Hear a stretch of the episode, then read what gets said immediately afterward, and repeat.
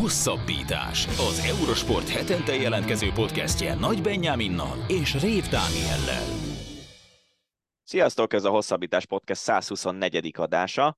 Benne egy interjúval, méghozzá mindössze 16 évesen olimpiai kvótát szerző tornásszal, Cifra Lilivel, aki elmeséli, hogy hogy kezdett el tornázni, hogy eh, hogy sikerült a világbajnokság, amit múlt héten rendeztek Antwerpenben, és hogy mi a nagy célja a Párizsi olimpián, és azután a műsor második részében pedig az elmúlt hetek eh, nagy sztoriáról beszélünk, ugyanis néhány héten belül elég nagy javulást következett be a női és a férfi maratoni világcsúcsban is, hogy ennek eh, mik az okai, hogy kiemelkedő sportolók kiemelkedő teljesítményéről, vagy pedig a szupercipők által összehozott eredményekről van-e szó, arról Szabó Gáborral beszélgetünk. Ácsi rovatunkban jönnek a hét legérdekesebb hírei, az, hogy Marozsán Fábián nyolc közé jutott a Sánkhái ezres tornán, hogy félig meddig lezárult a kerékpár szezon, hogy a Ferencváros elég komoly meccset játszott a Fiorentinával a konferencia ligában,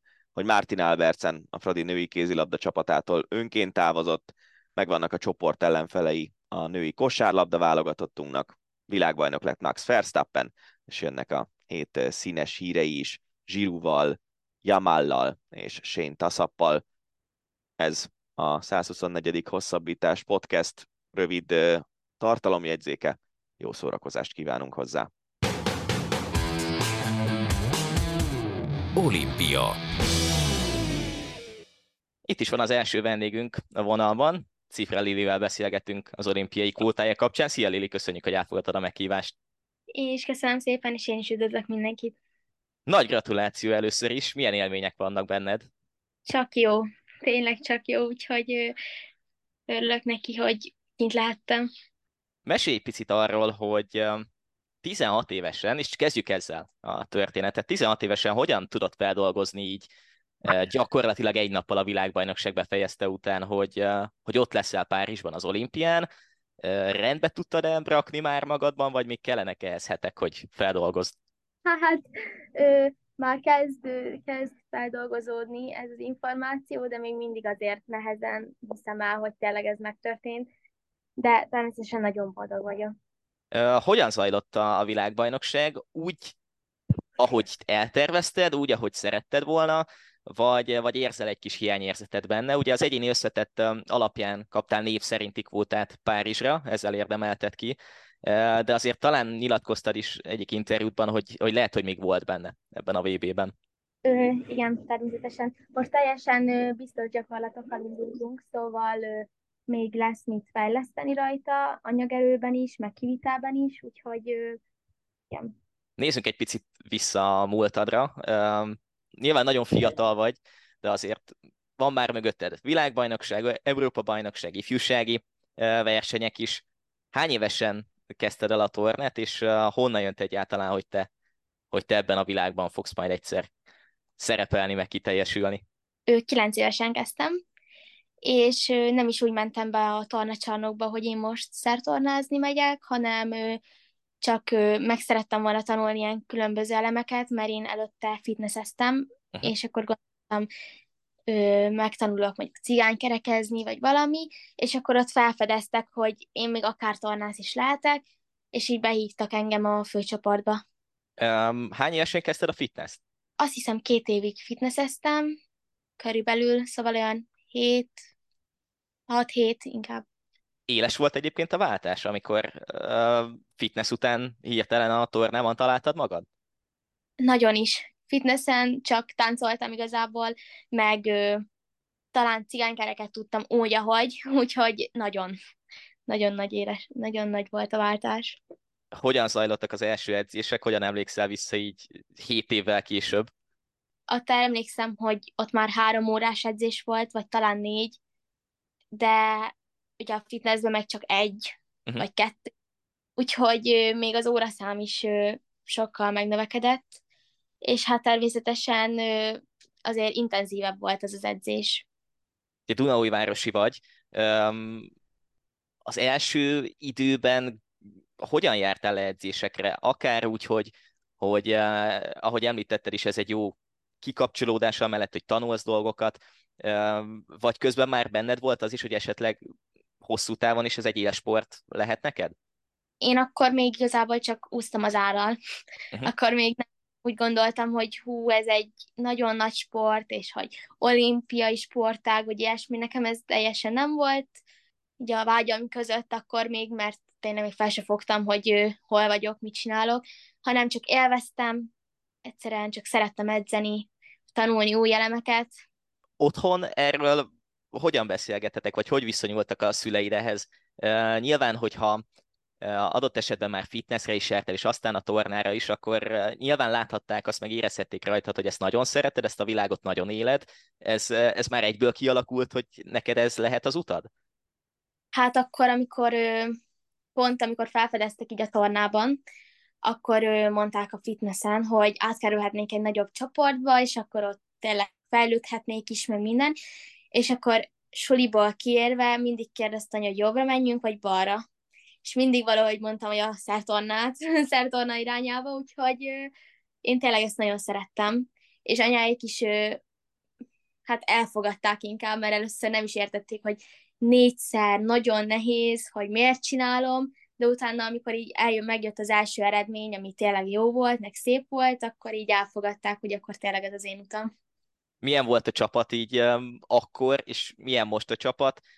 Ki volt az első edződ, illetve hogyan nézett ki, vagy hogyan kell elképzelni leginkább egy edzést, egy ilyen hangulatot a klubodnál, az Egyesületednél?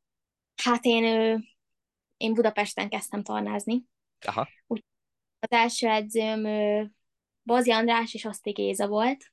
Én még a postásba kezdtem, ugye, de nagyon örülök amúgy, hogy leköltöztünk ide, mert itt nagyon befogadó volt a csapat, és tényleg, hát mondjuk kilenc évesen voltam ott, de úgy emlékszem, hogy összehasonlíthatatlan a két csapat, mert itt tényleg már ugye hát felnőtt fejjel, úgymond 16 éves fejjel, azt gondolom, hogy itt egy nagyon összetartó csapat van, és tényleg kiállunk egymásért, úgyhogy nagyon szeretek itt lenni. Tehát kell egy jó eredményhez, vagy kell a jó eredményekhez az is, hogy, hogy meglegyen edzéseken is a hangulat, nem? Tehát valahol ott lehet a siker kezdete, hogy, hogy edzéseken is azért, azért ott legyél. Fejben is, meg nyilván a hangulatod is mindig ott legyen. Igen, meg egy, egy, ez egy jó edző is kell természetesen milyen az edződdel a kapcsolat, és hogyan látja a fejlődésedet így akár az utóbbi hónapokban, akár kifejezetten a világbajnokság kapcsán? Nekem nagyon jó a kapcsolatom az edzőmmel, úgy érzem, Trenka Jánossal, úgyhogy szerintem elégedett így a fejlődésemmel, meg természetesen készülnek új elemek is, úgyhogy sose lát teljesen elégedett, mert mindig van bennem több, de egészen úgy érzem, hogy, hogy elégedett. Mesélj az első versenyedről, melyik az a legemlékezetesebb pillanat, ami így megmaradt benned, és ez hány éves korodban volt? Ö, a legelső olyan versenyem gyerekhaladó volt, vagy gyerekkezdő, nem is tudom, akkor tíz hónapja tornáztam, és megnyertem azt a versenyt. Úgyhogy az ilyen, az indította be így a torna pályafutásomat. Az a legemlékezetesebb számomra és tíz hónap után már voltál olyan szinten, hogy, hogy érezted is, hogy ebből lehet egy első hely? Hogy emlékszel vissza? Szerintem nem, mert ott tényleg olyan örömtorna volt még bennem, hogy akkor még nem is úgy tekintette egy versenyre, hogy verseny, hogy tétje van, hanem ugyanúgy, mint egy edzésre, nyilván izgultam, gondolom én, mert ki nem izgul egy versenyen, de akkor tényleg nem fogtam még fel, hogy én egy versenysportot űzök, hanem ugyanúgy szerintem még bennem volt a fitness érzés, hiszen a fitness az egy nem egy versenysport, hanem néha így elmentünk versenyezni, szóval ilyen nem ilyen olimpiai sportág. Úgyhogy nem hiszem, hogy akkor még felfogtam, hogy én tényleg egy olimpiai sportágot űzök, úgyhogy nem hinném, hogy izgultam volna, vagy valami ilyesmi. Uh-huh. Uh, aztán mi volt az a pillanat, amikor, amikor lehet, hogy már félig meddig tudatosult benned, hogy ez, ez akár egy életre is szólhat, vagy jó pár évre szólhat. Melyik volt az a pillanat, amikor már mondjuk a magyar mezőnyből is kiemelkedtél, vagy kezdtél kiemelkedni, és, és az edződ, meg az edzőid is azt mondták, meg a körülötted állók is azt mondták, hogy, hogy ezt megéri mondjuk duplán komolyan venni neked? Szerintem már amikor kezdtem, már akkor ők komolyan gondolták, hogy én, hogy én egy sport, versenysportoló legyek. De amikor itt tényleg bennem tudatosult, hogy ez tényleg az én utam, az ő, szerintem olyan serdülő ifi korba történt meg, mert ő, ami nagyon kiemelkedett az az évem, az az ifi, ifi év, mert ott ő, tényleg a legjobbnak bizonyultam, és na, akkor, akkor így éreztem, hogy na, akkor a felnőtt jön, akkor akkor ez a 24-es olimpia összejöhet, úgyhogy ott, ott tudatosult hogy igazán bennem, hogy na, akkor most kemény lesz ez a pár év. Ez mely, melyik év volt, és milyen versenyek voltak akkor? Ez a 22-es év volt, akkor volt az IFI Európa bajnokság, az EOF, a, a Junior Európa vagy ö, Olimpiai Fesztivál, és több házi versenyen országos bajnokság. Uh-huh. Éreztél-e mondjuk akár az EOF-on, vagy akár uh, ugye Junior EB-n, IFI EB-n valami olyat, hogy a hazai mezőnyhöz képest uh, nagy a váltás, nagy a változás, de közben azért még mindig ott van a fejedben, hogy nagyon fiatal vagy, nyilván a felnőtt mezőny még előtted állt. Hogyan volt ez az átmenet benned így a hazai versenyek után az európai mezőnybe? Éles váltás volt, hiszen hiába itt a hazai versenyeken, itt az országos bajnokságokon én bizonyoltam a legjobbnak, egyszerűen kimentünk külföldre, és egyszerűen olyan középmezőny volt. és hiába próbáltam fejlődni, sajnos a sok verseny miatt ez nem, ez nem jöhetett szóba, hiszen tényleg hazautaztunk, utaztunk ki a következő versenyre. Hazajöttünk, akkor országos bajnokság, és akkor ugye nálunk azért van egy ilyen tanulási folyamat, hogyha elkezded, az mondjuk egy hónap vagy kettő hónap is, és hogyha elkezded, és egy újabb verseny miatt megszakad, akkor, akkor nem tudsz fejlődni.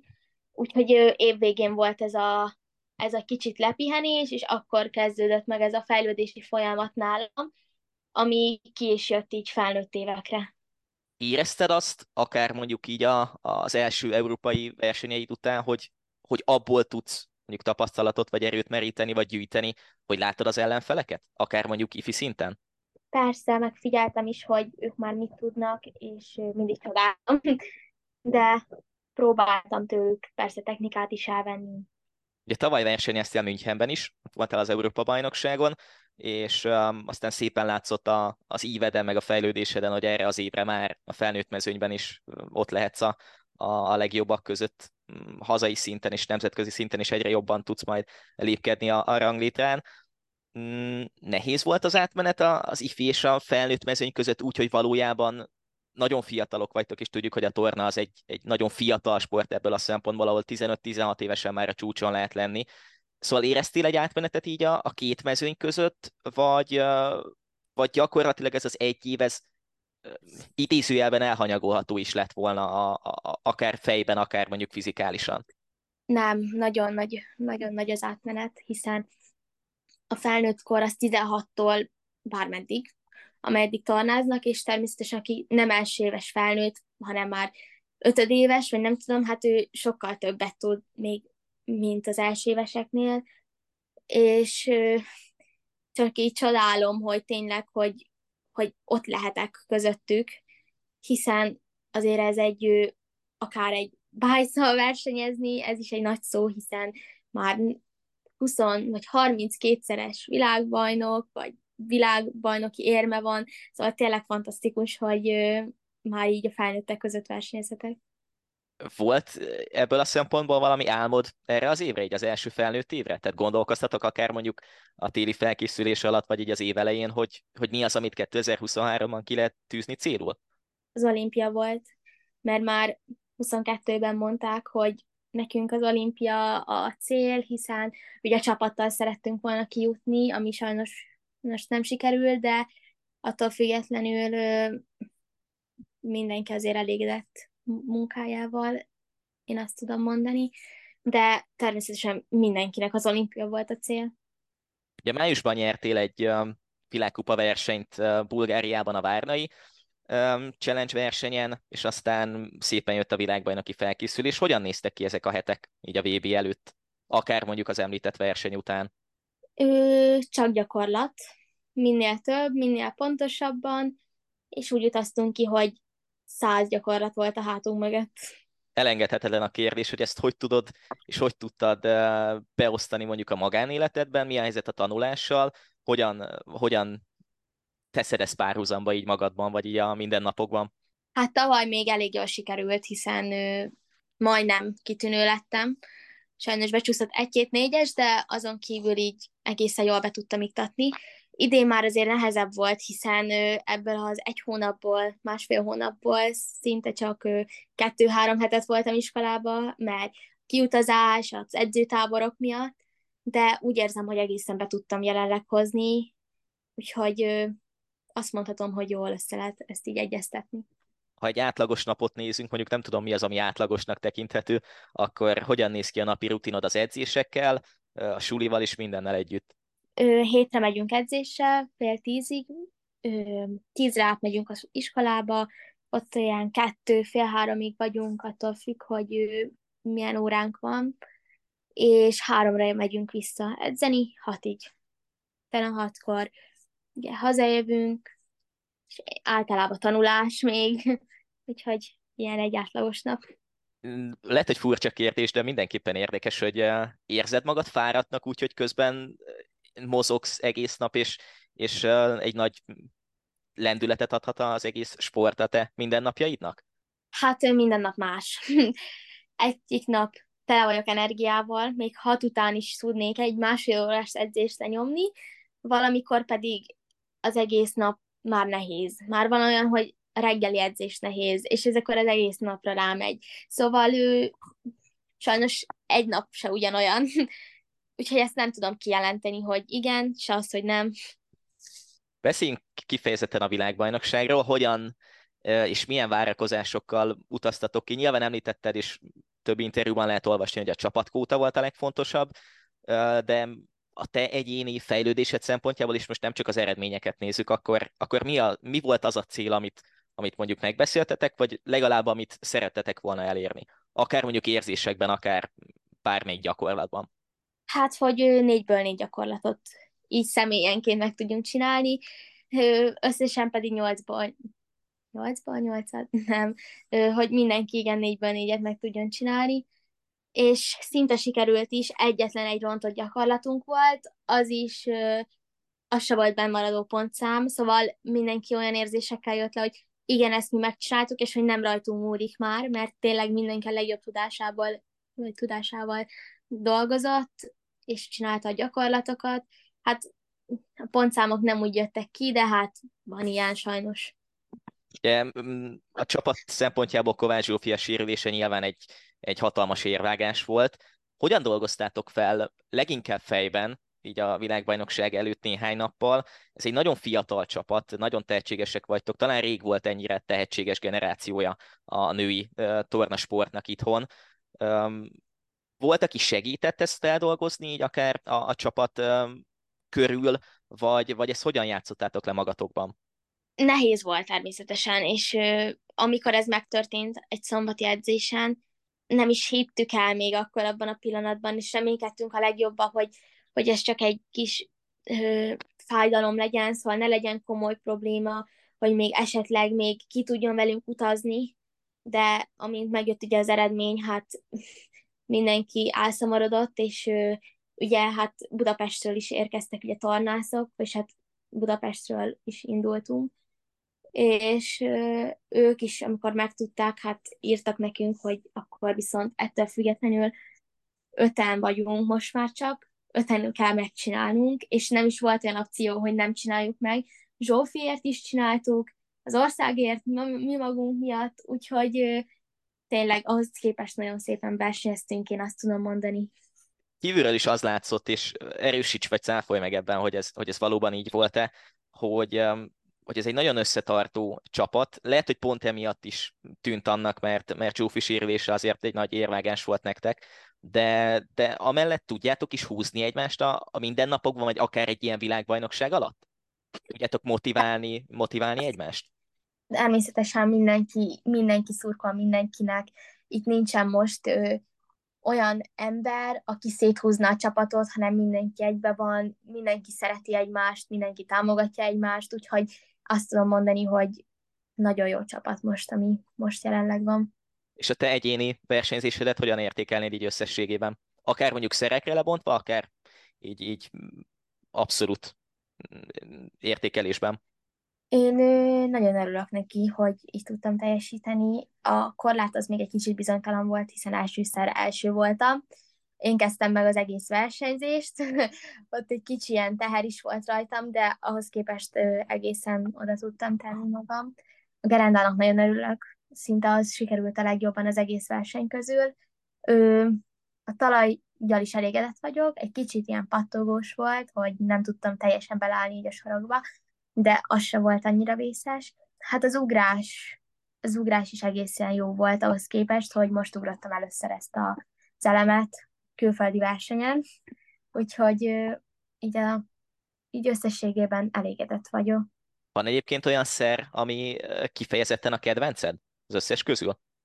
Hát én inkább négyszeres vagyok, úgyhogy nem tudnék egyet így ki, kinevezni, hogy az a kedvencem, hiszen most edzésen mondanám a gerendát, de versenyen nem a gerendát mondanám, szóval, hogy így nem tudnám, így nem tudnék egyet kiemelni a sorból. Megvan az olimpiai kvóta, hogyan néznek ki a következő hetek, mondjuk a következő szűk egy év az olimpiáig, és mi az, amiben nyilván mindenben lehet is kell fejlődni, de mi az, amiben különösen tudsz fejlődni, hogy mondjuk az olimpián néhány helyjel előrébb végez majd? Talajon. Talajon szeretnék sokat fejlődni, hiszen ott még van, van hova. Korláton is egy-két elemet még biztosan be tudok építeni. A gerendát igazából precíz, vagy pontosítani kell, viszont egy-két elem ott is készül, remélhetőleg. Az ugrást azt még meglátom, hiszen most van egy egész erős ö, ugrásom, még mellé kéne valamit fejleszteni, úgyhogy azt még meglátjuk, de a többi három szerem biztosan szeretnénk. Hogyan néznek ki a következő hetek? Lesz egy pici pihenőd, vagy edzés, edzés, edzés?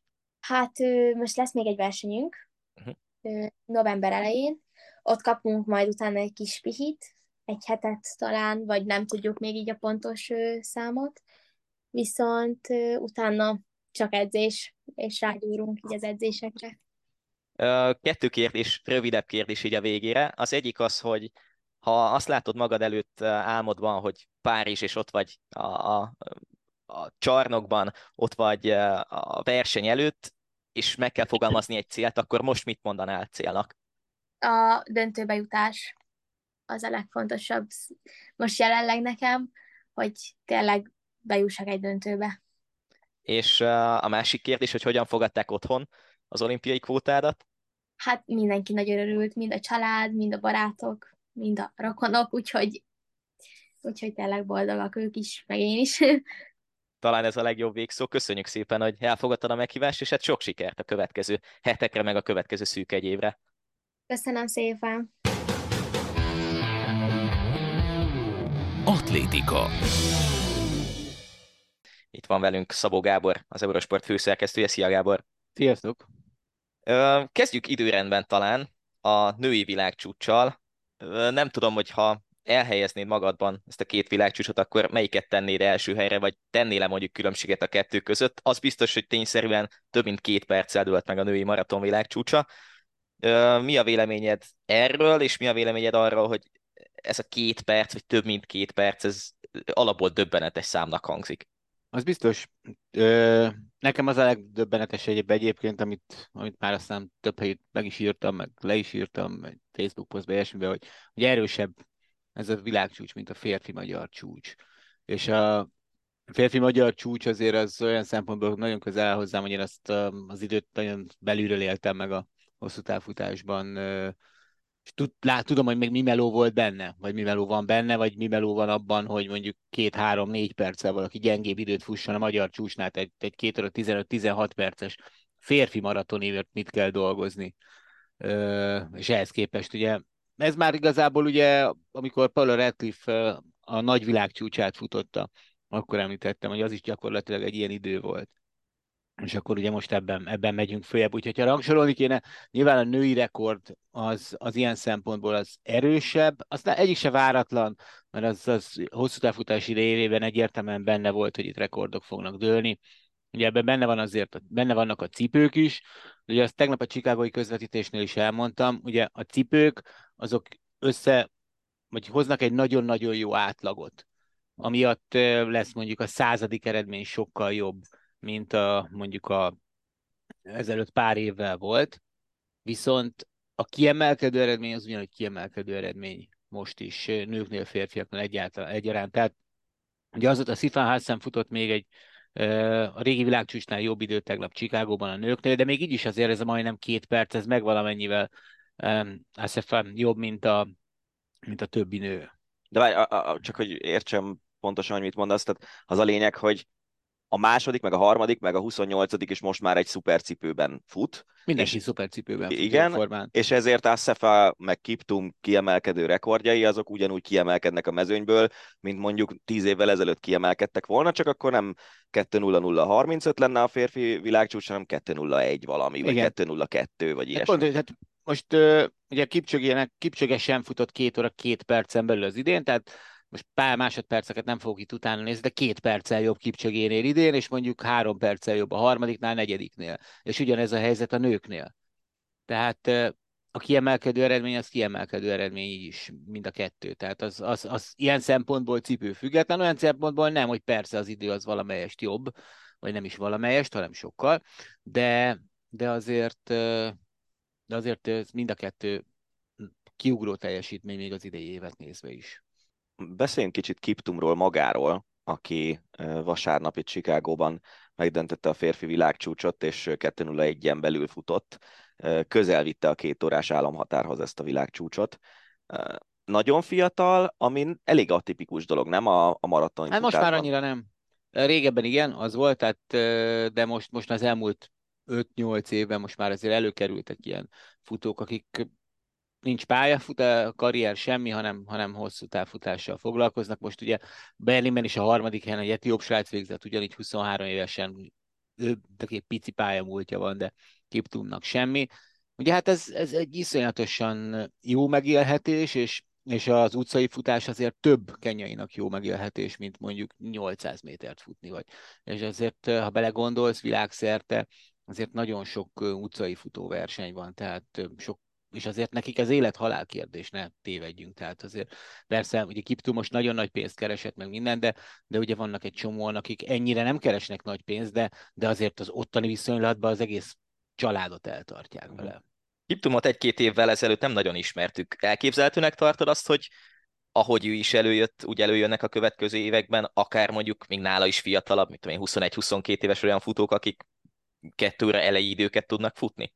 Szerintem sokkal fiatalabban azért nem fognak előre jön, előjönni. Ez a 22-23 év szerintem ez lesz a határ. Itt az az, az az újdonság, hogy ugye nincs pálya múlt, hanem rögtön, rögtön utcán kezdenek, illetve rögtön hát országúti futással, maratonival kezdenek ilyesmi. Úgyhogy szerintem sokkal fiatalabban nem fognak annyira jó időket futni, és azért Kiptum szerintem tényleg kiemelkedő, még ebből a mezőnyből is tehát azért, amit itt láttunk tőle, három ilyen maratonival kezdeni, az, az, az nagyon durva. Tehát ebből egy is olyan, hogy huha, és akkor az, hogy van három maratonid, mind a három 2-0-2-n belül, és mind a három negatív splittel, a leglassabb 5000 méteret, 14-40. A, ugye ez 8-szor 5000 métert jelent egy maratonin, tehát 24 darab 5000 méterről beszélgetünk. És és mindegyiknél van, illetve a második, harmadiknál van benne 28 percen belül itt 10 30 és 49 kilométer között ilyeneket nem nagyon láttunk soha, szerintem, illetve biztos.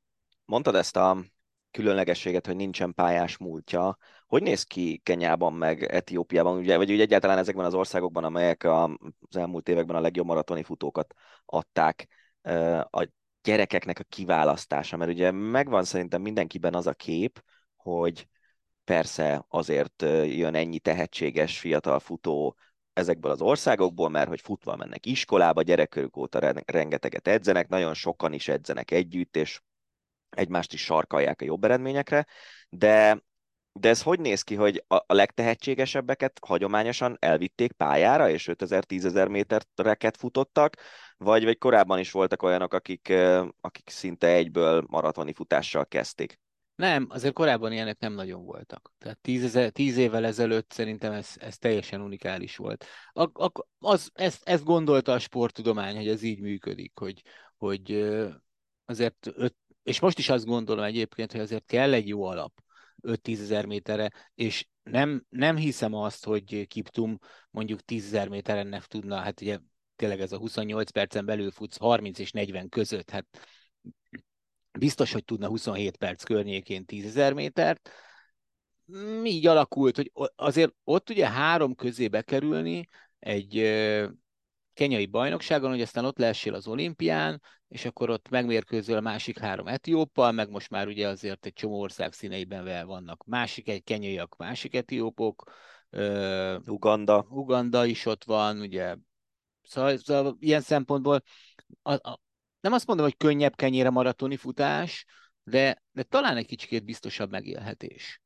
Tehát amíg szerintem Kiptum, ugye, amíg mi megismertük, amit tulajdonképpen ugye tavaly a valenciai maratoni volt, előtte volt már mondjuk egy 59 percen belüli félmaratoni, abból már azért fényesen meg tudsz élni. Tehát abból már el tudsz menni két-három versenyre egy évben mondjuk félmaratonit futni, és ott keresni 10-20 ezer dollárt, ami azért kenyai léptékkel mérve nagyon kem, nagyon. Tehát azért ott, ott egy ember, aki összehoz mondjuk a futásból 50 ezer dollárt egy évbe, hát azért az, az, az, az, az Amerikában se egy rossz fizetés szerintem, Kenyában meg pláne. Tehát én azt gondolom inkább, hogy, hogy talán ez az utcai karrierre arra jöttek rá, hogy, hogy ebből, ebből simábban meg tudnak élni, mint hogyha elmennének pályázni, és igazából ez az oka.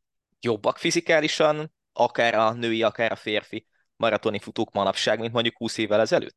Tehát mondjuk, ha Kiptumot betetted volna 20 évvel ezelőtti mezőnybe, akkor ő ott ezzel a fizikummal mire ment volna? Mondjuk azokkal a cipőkkel, amikkel 20 évvel ezelőtt futottak. Ez, ennek a kérdése mindig az szerintem, hogy és hogyan készülsz? Ugye, hogy 20 évvel ezelőtt készülsz, vagy úgy, hogy most? Mert nyilvánvalóan itt persze Kiptum egy csodálatos tehetség, de, de nem gondolom azt, hogy feltétlen mondjuk nagyobb tehetség, mint, mint mondjuk uh, Van Giroux volt, uh, hogy kenyai hosszú távfutónál maradjak. Másként készül, ugye mások a lehetőségei, az edzők is többet tudnak már, más a regenerálódás, tehát szerintem ezt, ezt a kérdést az dönteni el, hogy azokkal a módszerekkel készülsz, vagy ezekkel. Megállná a helyét nyilvánvalóan abba, a, akkor is. De ez, ez olyan, mint amikor összehasonlítjuk puskásékat ugye a, a mostani labdarúgókkal, melyiket, melyik közeget rakott hova. Valószínűleg a, a nagy tehetség az mindig nagy tehetség. Beszéljünk egy kicsit a cipőkről, mert azért az elmúlt éveket ezt, ezek felforgatták egyértelműen, ezek a cipők olyan különbség lehet, mint ami volt az elején, hogy a Nike kijött a maga ö, szupercipőjével, ugye ezek azért különlegesek, de javíts ki, hogyha rosszul mondom, mert ö, szénszál is van a talpában, ilyen rugószerű hatást érnek ezekkel el, és egyrészt könnyebbé teszik a regenerációt futások között, másrészt meg gyorsabban is lehet velük valamennyire futni. Szóval amikor megjött az első ilyen cipő, és Kipcsogénak volt ez a két órán belüli futása, ami nem hivatalos maratoni, de maratoni távot futott két órán belül Bécsben. Utána többi gyártó is elkezdte kihozni a maga cipőjét.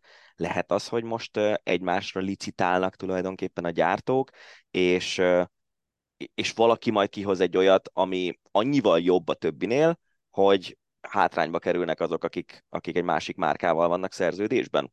Ez, ezen túl vagyunk. Ez, ez akkor volt, amikor kijöttek. Uh-huh. Akkor, akkor tartott szerintem fél évig, amikor Riói olimpián már ugye azért nem, ebben a Kipcsöge féle vaporflyban volt az első három helyezett, szóval ott, ott, ott volt egy ilyen időszak, és ez volt az legkellemetlenebb időszak szerintem ebben a részben, amikor ugye jöttek versenyzők, akik leragasztották a saját, vagy illetve vettek egy egy ilyen cipőt a boltba, és aztán leragasztották rajta a márkajelzést, mert nekik mással volt szerződésük, vagy volt olyan, aki még nem ilyenbe futott, és épp hogy kikapott egy olyantól, aki ilyenbe futott. Szóval az, az, ez, ezen szerintem túl vagyunk. Ugye most uh, Asefatix uh, női világcsúcsát ezt Adidasban futotta, akik kihoztak egy egyszer használatos, tulajdonképpen egyszer használatos futó, uh, futócipőt, ami egyébként szerintem egy nagyon nagy ötlet, olyan szempontból, hogy uh, hogy a versenycipőket, amik azért nagyon különböznek attól, mint amit mondjuk meg, megveszel a boltba, és amit mondjuk akár csak edzesz, azt egyébként is egyszer használtad. Tehát egy profi futó, egy, egy világklasszis, ő egyszer futott, egy maratonit futott egybe, esetleg előtte még egyszer-kétszer elment mondjuk egy rövidebbet futni benne, betörte, vagy ilyesmi. De szerintem egyébként ezzel a karbonszál, és aztán a, a, ez az egyszer használatos dolog, talán elértük a plafont.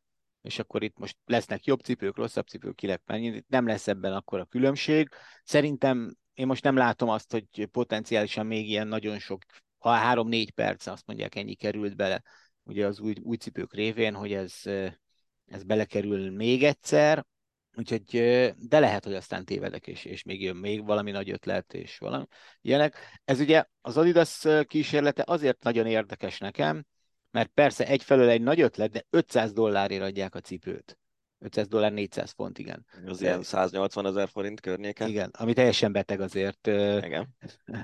és, és ugye ezzel, hogy egyszer használatos, tulajdonképpen egy versenyre adják, és nyilvánvalóan ugye vannak azok a futók, akik a legjobbak a világon, ők nem veszik a cipőt, ők kapják a cipőt.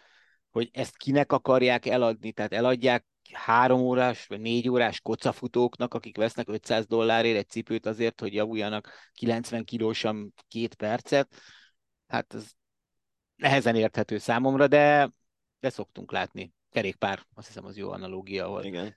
100 kilós emberek rámennek arra, hogy 10 kiló, 10 dekát könnyítsenek a bicikliükön. Nagyon sok pénzért. Ugyan itt maradva, hasonló volt szerintem a helyzet, mint amikor az úszásban megjöttek a cápadresszek, és ott is ugye az egyik gyártó előrébb járt, mint a többi, ez aztán kikupálódott valamennyire, de aztán az úszás úgy döntött, hogy betiltja ezeket a, ezeket a mezeket. Az atlétika, vagy leginkább a, a hosszú távfutás azért döntött úgy, hogy nem tiltja be ezeket az új cipőket, mert túl sok pénz van benne a tömegsport jellege miatt, vagy olyan lobbival rendelkezik akármelyik futócipő gyártó, hogy ezt nem lehetett itt megtenni, vagy egyáltalán hogy nézett ki ez a része ennek a történetnek? Idősebb szakemberek nagyon sajnálják, ugye, hogy, hogy, nem tiltották be őket. Nyilvánvalóan hatalmas nagy üzlet az, hogy nem tiltották be őket, és, és azt hiszem hazudnánk magunknak, ha azt mondanánk, hogy ebben mondjuk a Nike-nak nem volt nagyon nagy szerepe, és érdeke, és pénze, és a többi, hogy ne lett, hogy ne lett volna. Itt az a kérdés, hogy, hogy ez egy jó döntés volt-e, vagy egy rossz döntés volt. Azért azt gondoljuk végig, hogy most itt vannak ezek a cipők, és még mindig ott tartunk, hogy még mindig a férfiaknál a világcsúcsok, mondjuk 3000 akadályon megdőlt idén, de az 5 és a 10 ezer méteres az még igazából egy ilyen határeset cipő, tehát az nem ilyen cipő. Tehát, hogy, hogy, hogy nem történt az, hogy, hogy maratoni futásban ott, ott, ott nagyon kijött, hogy, hogy ott perceket vettek le futók, de még mindig azt mondom, hogy Kipcsege és Kiptumon kívül még mindenki két óra három perc környékén jár, tehát most ha azt a három-négy percet nézzük, akkor az két óra hét perc, az, az nem egy olyan óriási, ilyen nagyon-nagyon különleges idő, hogyha ha azt nézzük. Szóval, hogy jól döntöttek-e, vagy nem, mindenkornak megvan az atlétikában a, hát nem is tudom, mit mondjak. Tehát, hogy hogy, hogy, hogy mondjam ezt úgy, hogy ne bántsak meg, ne bántoljak meg senkit dolgokkal, tehát, hogy, hogy amiért jók lesznek az eredmények. Mm. Volt, amikor volt egyszer, egy vagy kétszer, amit akkor nem tudtak kimutatni, és azzal aztán nagyon sok rekordot értek el, ez közép-hosszú távfutásban is volt, ezt Epónak hívják, mindenki tudja, még mindig valószínűleg benne vannak ilyen rekordok, amik még mindig ezekben a cipőkben sem dőltek meg. Szóval most a technológiának ez a része, szerintem, amelyik, amelyik megy. Érdekes egyébként az úszó hasonlattal nézve, ugye belegondolsz, ott ugye felállítottak egy csomó rekordot, és azt hiszem, talán Biederman 400 gyorsra ja. az egyetlen, ami még él. És, és az összes többit azt megették. De Pont. azt hiszem, hogy 2009-es VB volt az utolsó, mm-hmm. amikor használták ezeket az a cápadresszeket. Igen, tehát, hogy az sok rekord azért mondjuk 8-10-12 évig élt, miközben az úszásban előtte azért úgy nem De nagyon voltak ilyen korszakos hogy, rekordok fölmerült ugye, hogy akkor ne legyenek, és hogy visszaállítsák a régi rekordokat, meg minden. Ugye igazából egy, egy dolgot veszít ilyenkor egy sportág, ami azért egy állóképességi sportágnál, vagy az időkről szóló sportágnál nem kevés, az idők összehasonlíthatósága. Uh-huh.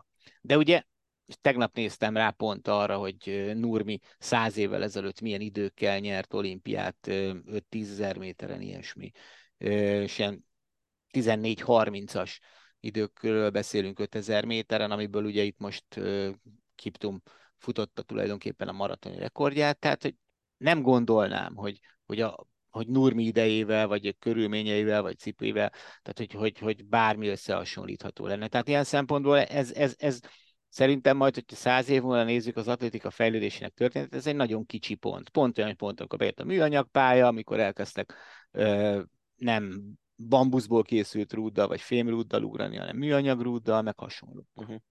Pont az úszós hasonlatból kiindulva, talán az nem nagyon kérdés, látva ezt a Kipton-féle javulást, hogy időkérdése is meg lesz a két órán belüli futás. A nőknél viszont mondjuk egy két óra tíz percen belüli futáshoz elegendők lehetnek ezek a cipők?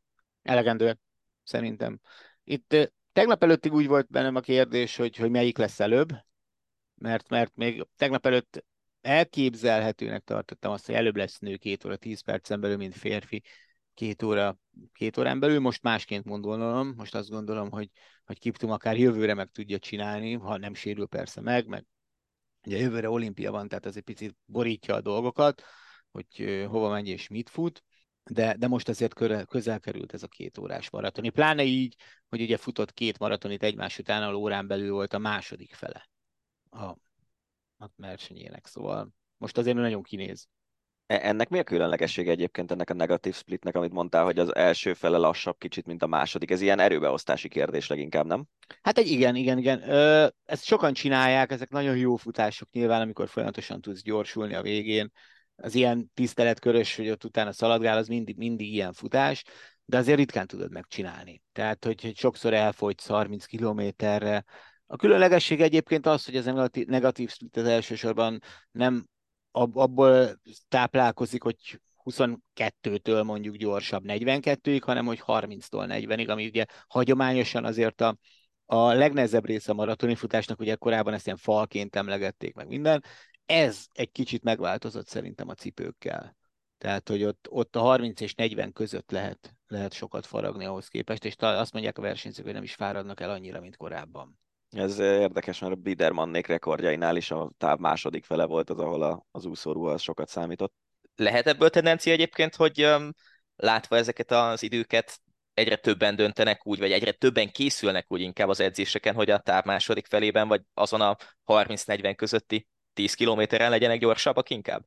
Szerintem ez nem kell külön készülni. Tehát úgy, úgy alakul, hogy uh, ugyanazzal az edzésmunkával több marad benned, és, és amiatt jön ez ki azt uh-huh. hiszem, de, de szerintem erre figyelni fognak. Az biztos, hogy ugye ott volt a leg, 51 másodperc volt a hátránya 30 km a Kipcsege rekordjához képest Kiptumnak, és megdöntötte 34-jel. Tehát azért, és ezt az utolsó 12 kilométeren adta Kipcsegének, úgy, hogy Kipcsegének csak igazából 30-tól 40-ig nem volt túl olyan magához képest nagyon-nagyon gyors, az utolsó két kilométer az már neki is majdnem rendben volt. De ez itt most azt úgy értsétek, hogy 14-30, 14-40. Én, én ezen rögök magamban, hogy lehet, hogy akár 300 métert is tudtunk volna futni azzal a Nem. tempóval. Nem. Ja, hát ezek a maratoni rekordok, ezek egészen elképesztőek. Nagyon kíváncsi leszek, hogy összejön el, és mikor jön össze ez a két órán belüli futás mert az azért tényleg megint egy olyan mérföldkő lenne az atlétika történetében, amiből, hát nyilván volt sok, de nem tudom, mikor volt az utolsó ilyen nagy mérföldköve, neked van erre egy Hát Gyors ez négy perces mérföld. Na jó, de az... 54, azt hiszem. 1954. Hm? Igen, én is arra gondoltam, de hm. azért az nem ma volt. Köszönjük szépen, Gábor, hogy ezúttal is elfogadtad a meghívásunkat. Én köszi. Ácsi. A hét legérdekesebb hírei. Mint hogy szoktuk, ezúttal is az Ácsival zárjuk a hosszabbítást, összeszedtük a legérdekesebb, legkülönlegesebb és legfontosabb híreket az elmúlt hét sportvilágából. Kezdjük a legfrissebbel, kedden délelőtt rögzítjük az adást, Marazsán Fábián pedig negyed döntős a Sánkhái ATP ezres tenisztornán, méghozzá Kasper Rüd legyőzésével. Nem nagyon tudom, hogy Fucsovics uh, Wimbledoni szereplései és csúcsa óta volt-e ilyen siker a magyar teniszben összességében, vagy hogy egyáltalán lehet-e mondjuk az utóbbi, mit tudom én, tíz év top három magyar tenisz sikerébe tenni ezt, mert szerintem lehet mondjuk Fucsovics, meg Babosék Grand Slam győzelmei után, vagy talán közé, vagy fene tudja, hogy mi lesz a vége. Hát szerintem ezt így nehéz eldönteni, hogy mit hova teszel, mert hogyha magyar tenisz sikert nézel, akkor azért a Davis kupában az, hogy honnan jutott hova a magyar válogatott az elmúlt tíz év bizonyos részeiben, az is szerintem egy elég nagy dolog volt, Igen. Hogy, hogy sikerült világcsoportba jutni. De, de hogyha az egyéni eredményeket nézed, ugye pont ezen gondolkoztam el, és meg is néztem, itt van előttem a gépen Fucsovics Marcinak a, van ez a Wikipédiás táblázat, ahol az összes Grand Slam meg összes ezres torna ott van, hogy melyik évben meddig jutott, és Fucsovics sose volt negyeddöntős ezresen. Ugye Igen. az egy Wimbledoni negyeddöntője volt, meg Grand Slam-en volt negyedik körös háromszor, ha jól látom, és, és ezresen egyszer volt negyedik körös idén Indian Wells-ben, és, és szerintem csak 500-ason volt, talán Bázelben egyszer elődöntős, ez rémlik. Hát Tehát, az, hogy az lehet, de addig meg nem megy le ez a táblázat, nekem meg annyira nincs jó memóriám, hogy erre emlékezek, de igen, tehát hogy szerintem egy ezres negyed döntő az nagyon nagy dolog. Igen. És, és biztos, hogy a, a, hogyha kiveszik a Davis kupát, valószínűleg ez az egyik legnagyobb eredményes, adásul ugye elég jó ellenfeleken megy át. Bizony. Nem csak Rűd, hanem előtte kikkel játszott ilyen, ott is kiemeltek. Deminor, Deminor ellen nyert, meg Lajovic ellen. Nagyon és, komoly. Ö, és majd meglátjuk, hogy kivel játszik, de az biztos, hogy Rűdnél gyengébb játékossal, Igen. vagy legalábbis alacsonyabb világranglistájú játékossal játszik a negyeddöntőben. Úgyhogy tök jó, és, és pont ezen kezdtem el gondolkodni, hogyha Fucsovics Marci is még kitart, ő azért a Davis kupában nem azt mondom, hogy mindig, de, de elég sokszor nyújtott nagyon jó teljesítményeket, és hogyha összeállna egy ilyen csapat, hogy Fábiánnal, Fucsovics Marcival lenne egy Davis kupa csapatunk, az nem lenne egy gyenge sor. Hát sőt. És most azt számolgattam, hogy ha Fábi esetleg bejutna az elődöntőbe, akkor 992 pontja lenne, és az élő világranglista alapján megelőzni Fucsovicsot, és valahova oda 46-47. helyre Bejutott a negyed döntőben, nem? Mármint az elődöntőben. Ja, az elődöntőben. Tehát, a hát jó, de azért az, azt majd meglátjuk, hogy összejön és ugye a, nem régen követtem inkább a teniszvilágranglistát, de gondolom hasonló most is a pontozás, hogy ezer pont jár a győztesnek egy ezresen, és elődöntőér már csak 250, vagy valami ilyesmi, nem? Az elődöntő 360. Ja. 360 pont. Most 180 akkor a negyed döntő, igaz? Igen. Tehát, hogy most... A, a most eddig megszerzett pontjait itt Shanghaiban duplázná, hogyha, Igen. hogyha elődöntőbe jutna, úgyhogy azért ne szaladjunk még előre szerintem, de ezzel együtt azért az, hogy ő itt bőven a top 100-on belül van, az ugye csomó dolog miatt jó, többek között amiatt is, hogy, hogy így az Ausztrál Open-en biztos, hogy főtáblás lesz simán, és, és a többi a kisebb tornákon is. Tehát, hogy neki nem hiszem, hogy ezzel a világranglistával, ami lesz itt Shanghai után, neki selejtezőt kéne játszani a következő, nem tudom, fél egy évben. Igen. Ha minden igaz, akkor eh, pillanatnyilag a 65. helyen van az élő világranglistán 812 ponttal, és mondom, hogy ha esetleg majd a negyed is tovább jutna, akkor lenne 992, ha meg esetleg megnyerni, most így játszunk el a gondolattal, de az nagyon messze van, nyilván 1632 pontja lenne, és akkor bejönne a top 25-be. Jó, Tehát hát azért az... ilyen, ilyen ugrások vannak, hát nyilván, igen. Azért ott még, még nagyon nem, nem tart, tart szerintem. Bár mondjuk kíváncsi lennék, hogyha nem tudom, hogy a sorsolás hogy van, de mondjuk akár az elődöntőben, akár a Uh, sőt, nem, a döntőben játszhatna Alcaraz, de vicces lenne, hogyha bejutna a döntőbe, és Alcarazzal játszana úgy, hogy kettejük egyetlen egymás elleni meccse volt, amit Fábi nyert? Aha, igen, ugye? igen, igen, igen.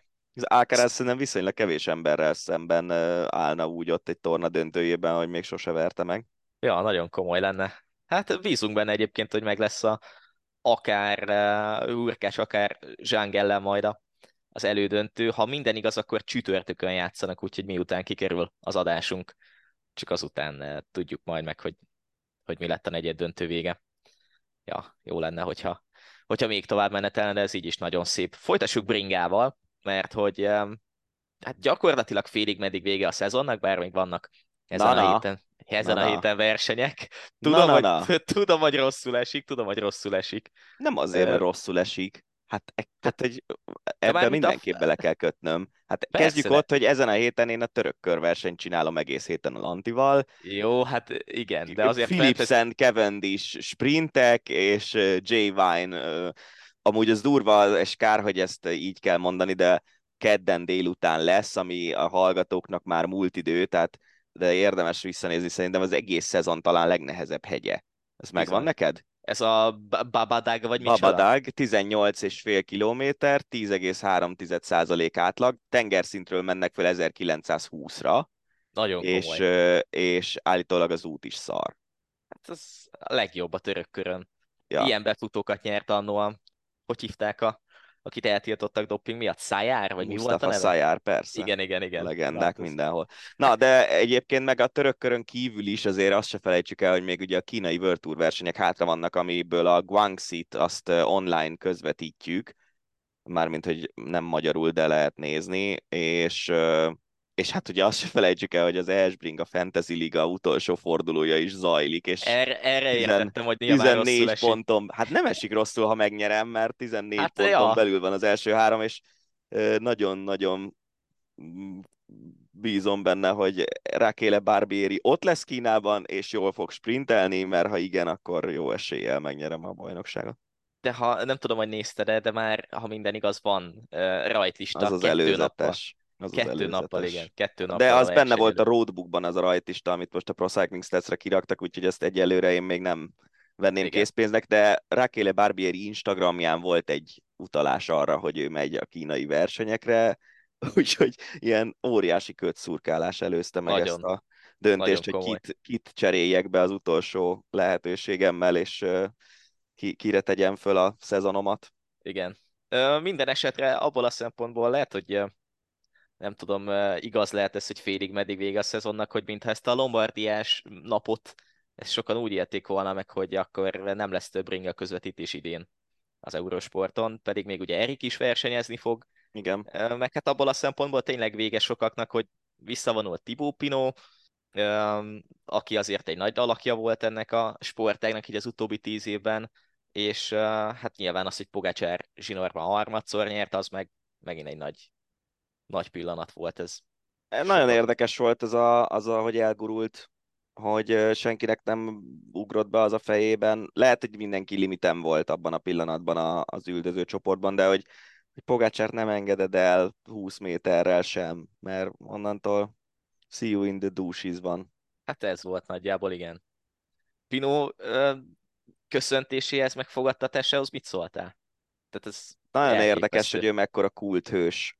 Nagyon komoly. És nem csak És- Franciaországban. hanem mindenhol. Olvastam, olvastam egy-két Twitter hozzászólást, így angol, meg egy-két francia hozzászólást is a, a videók alatt, és, és nem nagyon, vagy sokan nem nagyon értik, akik mondjuk csak az utóbbi öt évben kezdtek bringát nézni, mit tudom, utóbbi három évben, mondjuk a Covid óta, hogy miért ekkora kulthős Pino. Mm, Ez ugyanaz szerintem- szerintem, mint a Sagan, de, de azzal a különbséggel Igen. azért, hogy Thibaut Pinot szerintem, tehát hogyha megnézed, hogy milyen eredménysora van idén, egy kifejezetten jó szezonja volt. igen, búcsúképpen. Ugye ötödik lett a Giron, azt hiszem, hogy hegyi trikós lett a Giron, vagy második a Ah. hegyi pontversenyben, valami ilyesmi.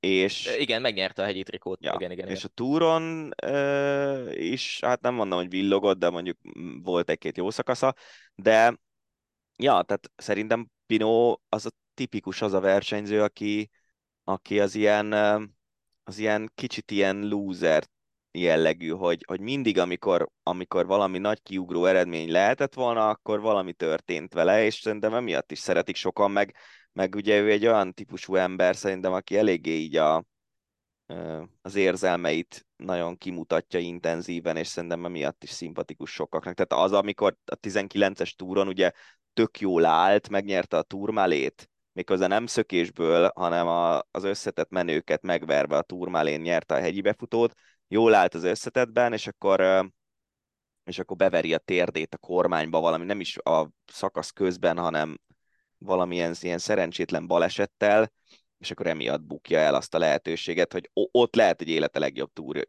túrja volt. igen. És ugye 14-ben ő már túrdobogós volt, 24 évesen, és 14 óta várták tőle a franciák, hogy hú, majd, hogyha valami nagyon kiadja, és ugye az a túr az egy ilyen kicsit interregnum volt abból a szempontból, hogy, hogy Froome már nem, hogy is? Ja igen, hát a, igen, akkor törte össze magát előtte. Igen. Uh, Froome már nem volt, ugye Geren Thomas talán ott se volt, erre most nem Hát. emlékszem már, de ugye Bernál volt a kiemelt embere az Ineosnak, és ő is nyerte végül a túrt, de hát Igen. az, az volt ez a túr, ahol Alá Filip vezette az összetettet, nem tudom, a 18. szakasz végéig, vagy ilyesmi. Tehát Igen. az egy, ilyen, az egy olyan túr volt, amit megnyerhetett volna Thibaut Pinot, hogyha, hogyha végig tudja csinálni. Igen. Ö, most megnéztem, ha ki, kizárólag kifejezetten csak az UCI pontokat nézzük, akkor az idei szezonja a második legjobb volt a 2018-as után. Ugye 2018-ban nyerte a Lombardiát, ott volt hatodik a Vueltán, tehát hogy tényleg a, a pályafutás egyik legjobb szezonjával A, annyi, annyi megjegyzése ez, hogy idénre azért egy csomó Persze, olyan verseny, versenyen több pontot lehetett szerezni, eh, ahol ő indult. Tehát például a Giron is a, a hegyi trikó megnyerése, az azt hiszem, hogy most 180 pontot ért tavaly, meg még csak százat. Igen, Az ilyen, főleg a, az ilyen helyezések, tehát az az, amiben nagyon ugrott. A Grand Touron, ha te negyedik vagy egy szakaszon, akkor idén nem tudom, 100 pont körül ka- kaszáltál, tavaly meg 12-t. Tehát, hogy ott, ott, ott ilyen nagyon nagy eltérések voltak, úgyhogy ezt nyilván majd így csillagozni kell, de ja, ja, igen, ettől függetlenül azért ez egy nagyon komoly teljesítmény, amit ö, Pinot idén mutatott, és szerintem érthető az, hogy őt miért szeretik ennyien. Igen, meg tök jó az a nyilatkozat, ami olvasható a honlapunkon is, hogy, hogy ő tudja azt magáról, hogy, hogy miért szeretik, meg szerették őt az emberek. Tényleg ez a pici loser típus, ez benne volt, meg mindig meg volt benne, és érdekes, hogy azt nyilatkozta, hogy félig meddig örül annak, hogy nem nyert túrt, mert hogy így lehet magánélete majd a következő években. Úgyhogy, Hát ja, ja. Más nem, nem, tudom, nem tudom, hogy mennyire változtatta volna meg az életét úgy, olyan szempontból egyébként, hogy hát ja, amúgy. mondjuk több bevétele van, de lehet, hogy Pino egy olyan, tehát Pino szerintem egy tipikusan az a srác, amire a, a, az a- osztrák meg, a, meg az alpesi, igazából nem is csak az osztrák, hanem az alpesi alpesi sízőknél szoktam azt mondani, hogy ha nem lenne alpesi sízés, akkor ők a teheneket le- legelgették, vagy legelgették, terelgetnék leginkább a, a hegyeken. Igen. Hát mit tudom én, Matthias Mayertől Parisig elkezdve egy csomó ilyen, tényleg ezek a hegyi parasztfiúk. Ők a, ők a nagy alpesi sízők, legalábbis egy részük. És Pino is szerintem kicsit ez, hogy ő, ha nem bringázott volna, akkor valószínűleg kecskéket tenyészt egész életében, és, és Ja. valahogy eléldegél belőle, de szerintem ő, ő lehet, hogy több pénzt keresett a pályafutásával, mint amire neki szüksége van élete hátra Hát lévő igen. részére. Így meg tényleg nyugodtan Abszolút. tenyészgetheti az állatkáit, meg el lehet ott otthon. Beszéljünk még két dologról. Az egyik az, hogy Roglisnak megvan az új csapata, illetve ezzel párhuzamosan a Jumbo Quickstep egyesülés úgy tűnik, hogy teljesen ugrott. Ugye Roglic a borához írt alá. Meglepődtünk legalábbis abból a szempontból, hogy a- ez a Visma, Sudal, tök mindegy, hogy minek nevezzük, Quickstep vonal, ez meghalt. Hát azt ugye már mondtuk két hete is, meg múlt héten is, hogy szerint, tehát hogy a, matematikailag nem jön ki a dolog, hogy Ja. egyesül a két csapat, és akkor ott áll 20 versenyző, akinek szerződése volt, és most meg mm, csapat, vagy létszámon felülivé válnak. A Roglic, tehát ez, ez a része, ez, ez, ez nem lepett meg annyira, hogy ez nem ment végig, inkább az az érdekes, hogy hogy, hogy alakult ez, és ezt nagyon megnézném, vagy elolvastam egy könyvben, akár Lefevertől, vagy valaki mástól, hogy hogy alakult ez az egész a nyári tárgyalásoktól kezdve, addig, hogy a Wheeler Flitz ezt lehozta, és aztán egy hétig az volt a mondás, vagy bő egy hétig, hogy igen, lesz egyesülés, nem tudom micsoda, és aztán egyszer csak hátraarc, mert szerintem Lefevernek lehet, hogy én vagyok naív, de lehet, hogy az ő lelkiismerete szólalt meg, hogy, Igen, amúgy. hogy ez, a, a, mi lesz azzal a 15 belga fiúval, aki csapat nélkül marad. Hát pláne azok után, hogy itt a szezon végén ugye nyeregettek nem egyszer, és azért üzengettek is a, a sajtóban. Az mondjuk azért kemény, hogy Bajoli a élete legjobb hetét, azt az utolsó quickstepes Az- hetére hozta össze. Az nagyon komoly. Az Igen. nagyon vicces. Ö, mit akarok még? Roglic. Ö, szerintem az a része viszont az, az viszonylag ö, hogy mondjam, jól dokumentált volt a sajtóban ilyen-olyan plegykák alapján, hogy ő közel áll a Borához. Ugye Ráv Denk, a Bora főnök, ő elmondta, hogy amikor Roglic a Jumbóba igazolt, akkor ő is nagyon szerette volna megszerezni, de nem tudott annyit ígérni, mint amennyit a Jumbo ígért. Úgyhogy, és most állítólag most viszont egy olyan ajánlatot kapott Roglic, amiben benne van valami Red Bull pénz, meg, meg nagyon sok pénz a Borától. És hát egy olyan csapathoz megy, ahol abszolút mellé tudnak tenni egy olyan keretet, amivel a túron győzelmi esélyeik lesznek, és ez ilyen szempontból a jövő évi túra az nagyon ígéretesnek tűnik, hogy, hogy Remco a Quickstepnél, Jonas a Jumbo-nál, Pogi az UAE-nél és Roglic a Boránál, tehát négy kiemelkedő esélyes, négy csapat, valószínűleg mind a négy csapat teljesen ő rájuk fog fókuszálni, ebből jó verseny lehet. Nagyon jó verseny lesz. Azon gondolkoztam, hogy hogyan osztanád el a három heteseket a Boránál, hogyha te lennél a sportigazgató. Ugye van egy Roglicod, aki nyilván túr. Mindjárt nyitom a keretet. Az biztos, hogy Roglic azzal ment a Borához, hogy ő túrkapitány lesz. Tehát ez, a, e, ez ebben száz százalékig biztos vagyok, Igen. és pont a, az eligazolása a Jumbo-tól az valószínűleg amiatt volt, mert ott nem tudták neki mondani. Hát igen, nyilván. Van egy Hindlid, van egy Vlasovod, és van egy Aida Brooksod. Az azért egy jó kis hármas így Roglic mellé. Én Vlasovot azt nem érzem egy ilyen Grand Tour menőnek. Nézzük. Én sem mondanám annak, de nem tudom. Hát mondjuk volt egy negyedik, egy ötödik, meg egy hetedik helye, úgyhogy végül is az. hát, de, ha, de ha igaz, amit Aida Brooks nyilatkozott a Vuelta után, hogy uh, egy kicsit ketté szakadt a csapat, és Laszov azért harcolt, hogy mindenképpen megelőzze őt, akkor nem tudom. Jó, hát ezt el tudom képzelni. De egyébként meg, hogyha belegondolsz, ugye leigazolták Dani Martinez-t, aki uh-huh. szerintem egy ilyen, láttuk a, azon a 21-es Giron Bernálnak mit segített. Igen. Tehát, hogyha ők Roglicsal jó kapcsolatba kerülnek egymással, ő szerintem egy nagyon jó segítő lehet.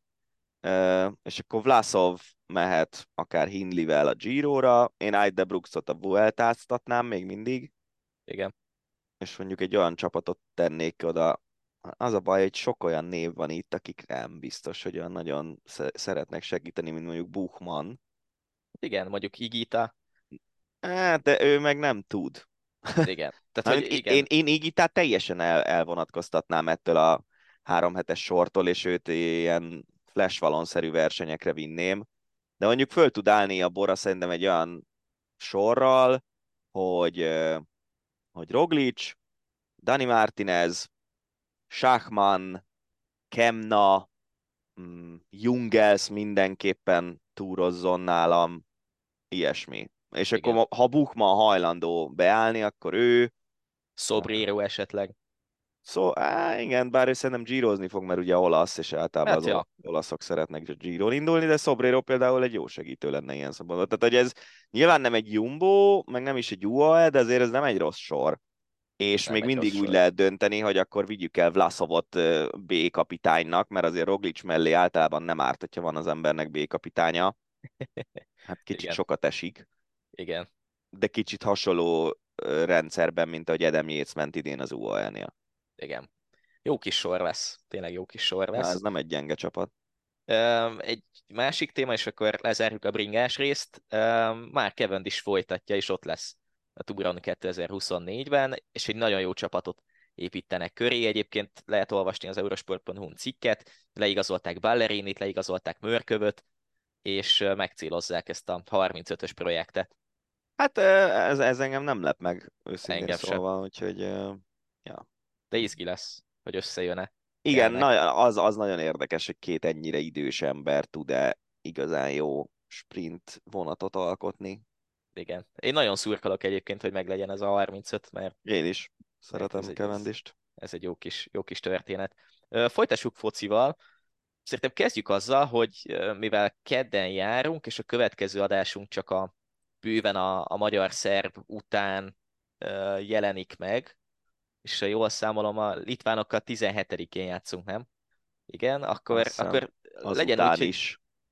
Igen, 17-e. Igen, igen, igen, akkor csináljuk azt, hogy tippeljük meg azt, hogy a két meccsből hány pontot szerez a válogatott, és mondjuk meg lesz a kiutás, úgyhogy egyáltalán mire számítunk a két meccstől. Már megint kinyitom a Wikipédiát, hogy hogy tippelj, hogy jól Nem, tippel? hát hogy, hogy egyáltalán hogy áll a csoport, mert nincs a fejemben pontosan, hogy kinek hány pontja van. Ja, kérlek szépen. Úgyhogy mondom, hogy várjál. Melyik csoport ez hányas G, számú? a G. G, mint Gábor?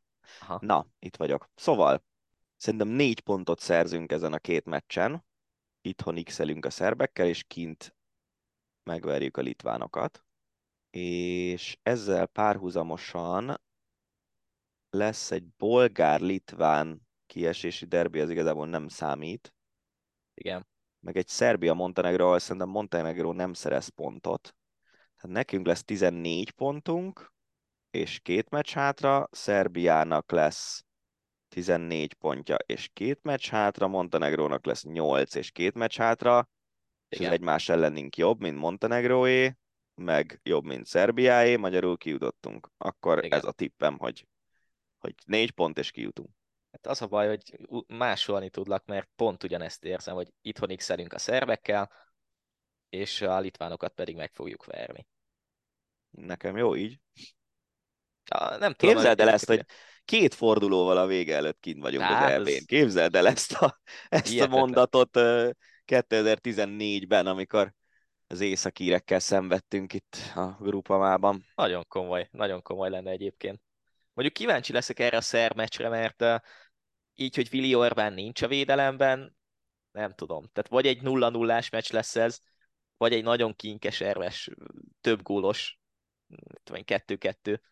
De az, hogy Lang lesz középen, mellette mondjuk Botka vagy Fiola, nem tudom, hogy Hát nyilván gyengébb sokkal, mint Orbánnal, de igazából azért így is szerintem... Jó, ne- nem azt mondom, hogy ki kell... Tehát, na, a ki kell jutni, az igen. Az, hogy a szerbekkel most előttük vagyunk, mögöttük vagyunk, szerintem az nem egy olyan nagyon létfontosságú kérdés. igen, Um, én egy dolgot szeretnék nagyon elkerülni, az az, hogy az utolsó meccsnek legyen tétje. Tehát az, Hát hogy ide jön az- Montenegro úgy, hogyha megvernek minket, akkor ők jutnak ki, és nem mi, az a létező legrosszabb szituáció. Igen. az, az egy nagyon gyilkos forgatókönyv lenne. Ö, folytassuk a Fradival, mert hogy egy Fiorentina elleni 2-2 volt ö, csütörtökön hétközben, és ugye 2-0-ra vezetett a Fradi, és aztán az utolsó 30 percben, bő 30 percben, ahogy hármat cserélt a Fiorentina, onnan fordult meg teljesen a meccs, és a végén valami hihetetlen módon támadott a Fiorentina, és csoda, hogy nem lett ebből mondjuk 3-2-es győzelem nekik. Az a baj, hogy az, hiszem az első fél időt láttam, aztán belealudtam, vagy nem tudom pontosan, hogy mi volt, de hogy ez biztos, hogy a végét már nem láttam.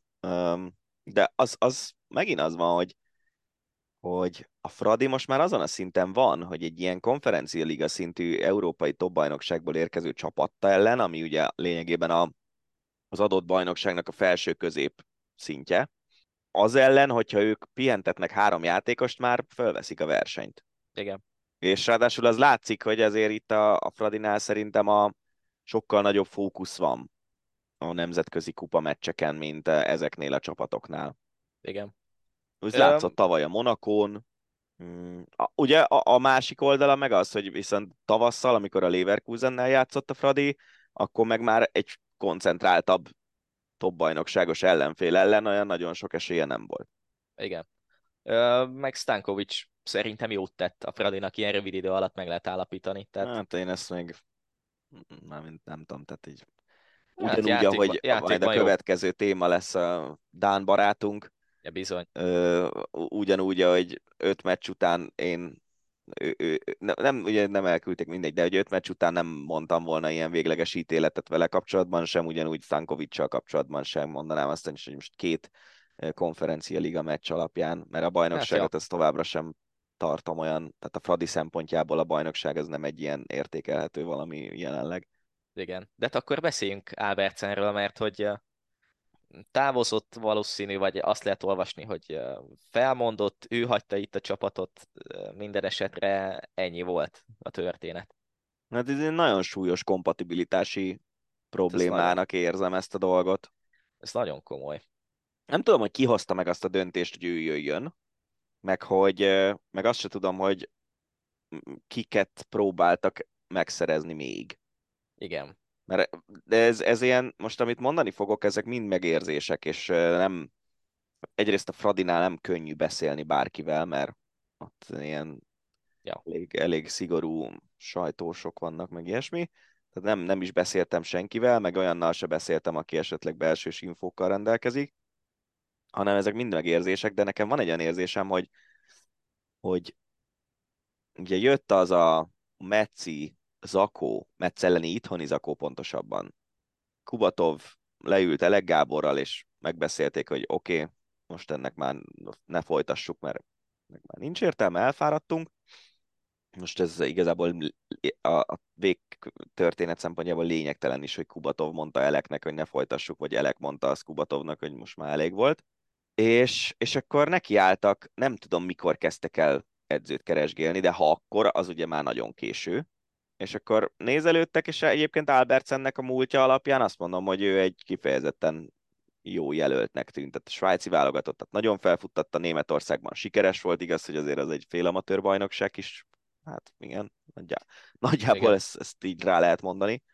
Um, hozzátéve, hogy a Norvég is az, de mindegy.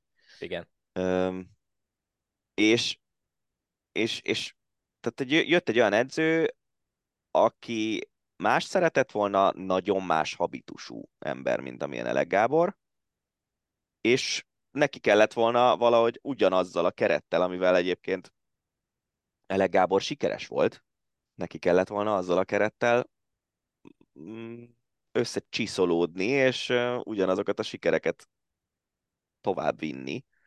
Szóval ne, nehéz, nehéz ügy, és nem tudom őszintén szólva, hogy itt, itt hol, hol bukott meg ez a dolog, de, de volt valahol egy pont, ami, aminél másképp kellett volna dönteni valószínűleg. Azt nem tudom, hogy abban mennyi igazság lehet, hogy itt sok helyen írnak, meg nem tudom, ezekkel az edzőbuktatásos történetekkel én mindig egy picit nagyon kétkedve fogadom, meg olvasom ezeket, szóval, hogy a játékosok sem kedvelték őt, és akkor most direkt edzőt buktassanak, nem tudom olyan. Szerintem, ha direkt edzőt akartak volna buktatni, akkor nem játszanak úgy a Rapid ellen, ahogy játszottak. Hát igen, tehát hogy ja. Mármint esetleg... az első 45 percben vagy 50-ben. Igen, esetleg én még azt, azt tudom elképzelni, amit mondasz, hogy, hogy ugye lehetett olvasni, talán egyik adásban említettük is, hogy a, ha minden igaz, akkor a következő szezonra a Fradi legalább 5-6 top játékossal már most megegyezett, hogy az volt a terv, hogy ezt a szezont félig meddig átmenetben végig tolják, és akkor majd a következő szezonban már olyan keretet raknak Ávercen keze alá, ami top szint lehet. Hát igen, csak akkor meg lehetett volna dumálni Elek Gáborra, hogy még egy szezont húzzál hát igen. már rá Léci. Igen. Nem tudom. Nagyon furcsa minden esetre. Meg az is furcsa, hogy ki lesz vajon Albertsen utódja, mert most ugye a másodedzője, Alan Heine dolgozik, de hogy hosszú távon nem tudom.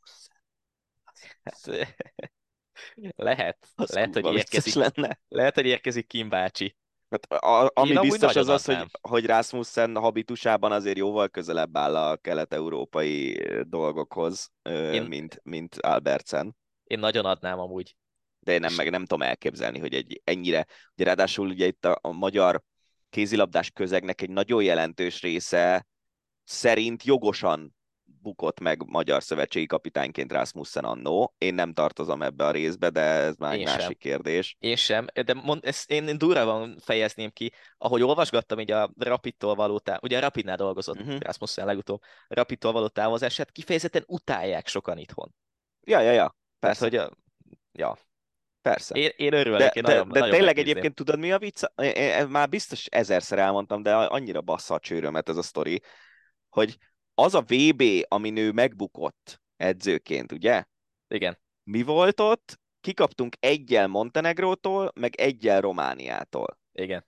Tehát nem hiszem el, hogy nem lehet a nagy képet. Egy olyan kerettel, ami, amivel hát- Rasmussen elkezdte azt a generációváltást, amivel elkezdte beépíteni a junior szinten sikeres és ö, felnőtt szinten is már jó csapatokban játszó játékosokat a válogatottba.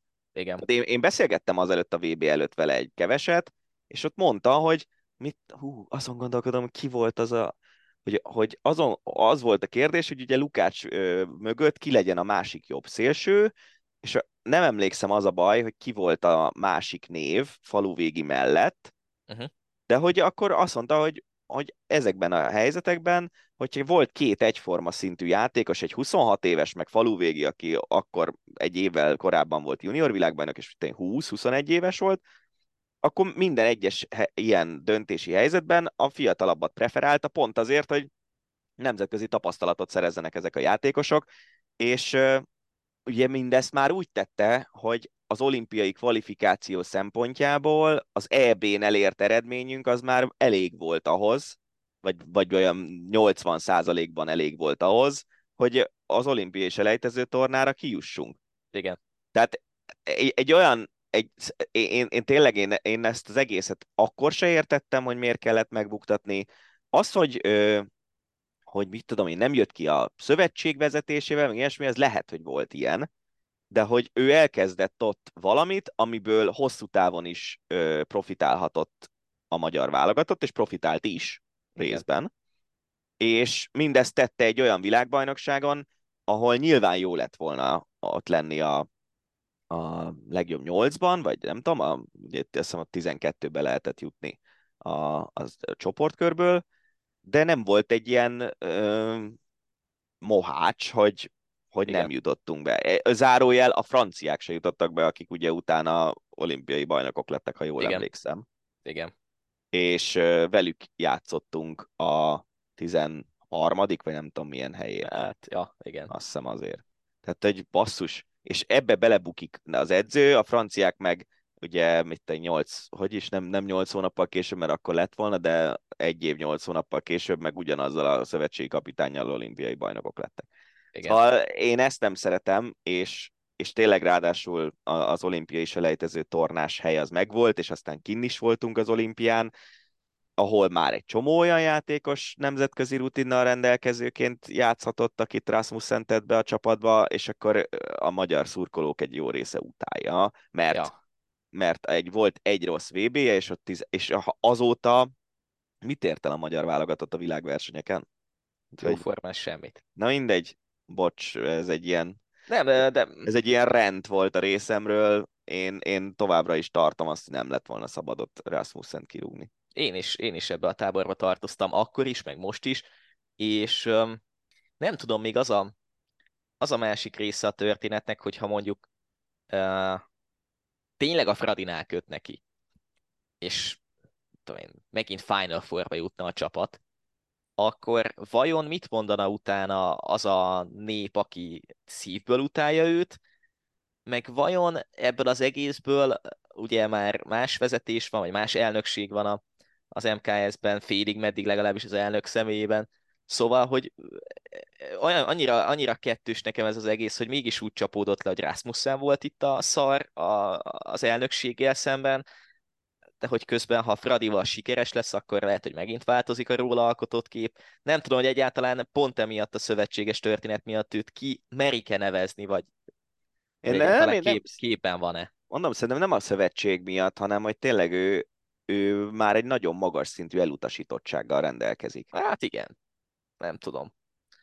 Nem tudom. De, de én mondjuk azt is elképzelhetőnek tartom, hogy a másodedző végig viszi ezt a szezont, és akkor simán lehet. Majd lesz valami jövőre. Ja, és hogyha bejelentgetik a jó igazolásokat, akkor simán lehet, hogy egy olyan csapat jön létre itt a Fradinál, ami, ami már mit én, skandinávosabb stílusban tud kézilabdázni, mint a általam egyébként nagyra tartott Lekics vezetésével. Igen. Folytassuk kosárlabdával mert hogy megvan a női válogatott olimpiai selejtezőjének a csoportja. Ugye Sopronban lesz majd a selejtező, és a spanyolokkal, a japánokkal, meg az amerikai előselejtező győztesével fogunk játszani, azaz Ami vagy Kanada, Kanada lesz valószínűleg. Ja, vagy, vagy talán Puerto Rico a, a másik lehetőség, de valószínű, hogy Kanada. Mm, ugye a japánok olimpiai döntőt játszottak Tokióban, a spanyolokról vannak egészen friss tapasztalatok, ugye felkészülési meccsek plusz EB, és azért Kanada is ott van mondjuk a top 6-ban biztos a világon, mert talán VB-n is top 6-osok voltak, olimpián is, úgyhogy nem lesz könnyű, de ha jól tudom, nem tudom te hogy értelmezted, de én a nyilatkozatokból is, meg amit itt nézegettünk az utóbbi hetekben a, a kijutás kapcsán, elég egyetlen egy meccset nyerni, és akkor már egy csoport harmadik helyjel ki lehet jutni. Hát ha elég a ha csoport elég, igen. harmadik igen. hely. Igen.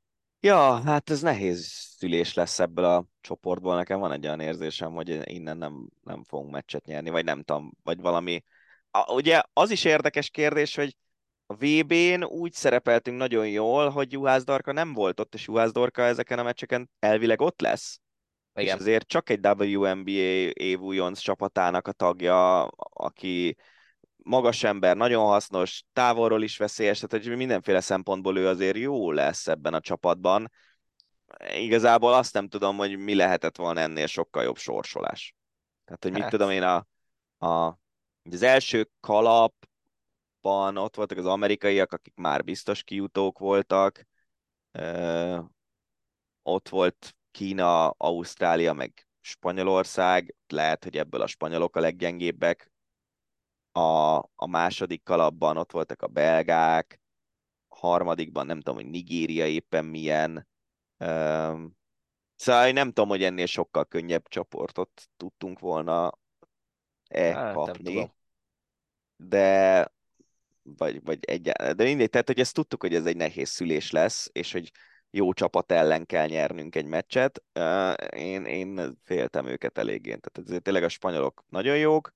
Persze kicsit az az érzésem velük kapcsolatban azért, hogyha Torres mondjuk nem játszik, Akkor akkor azért már jóval Igen. verhetőbbek.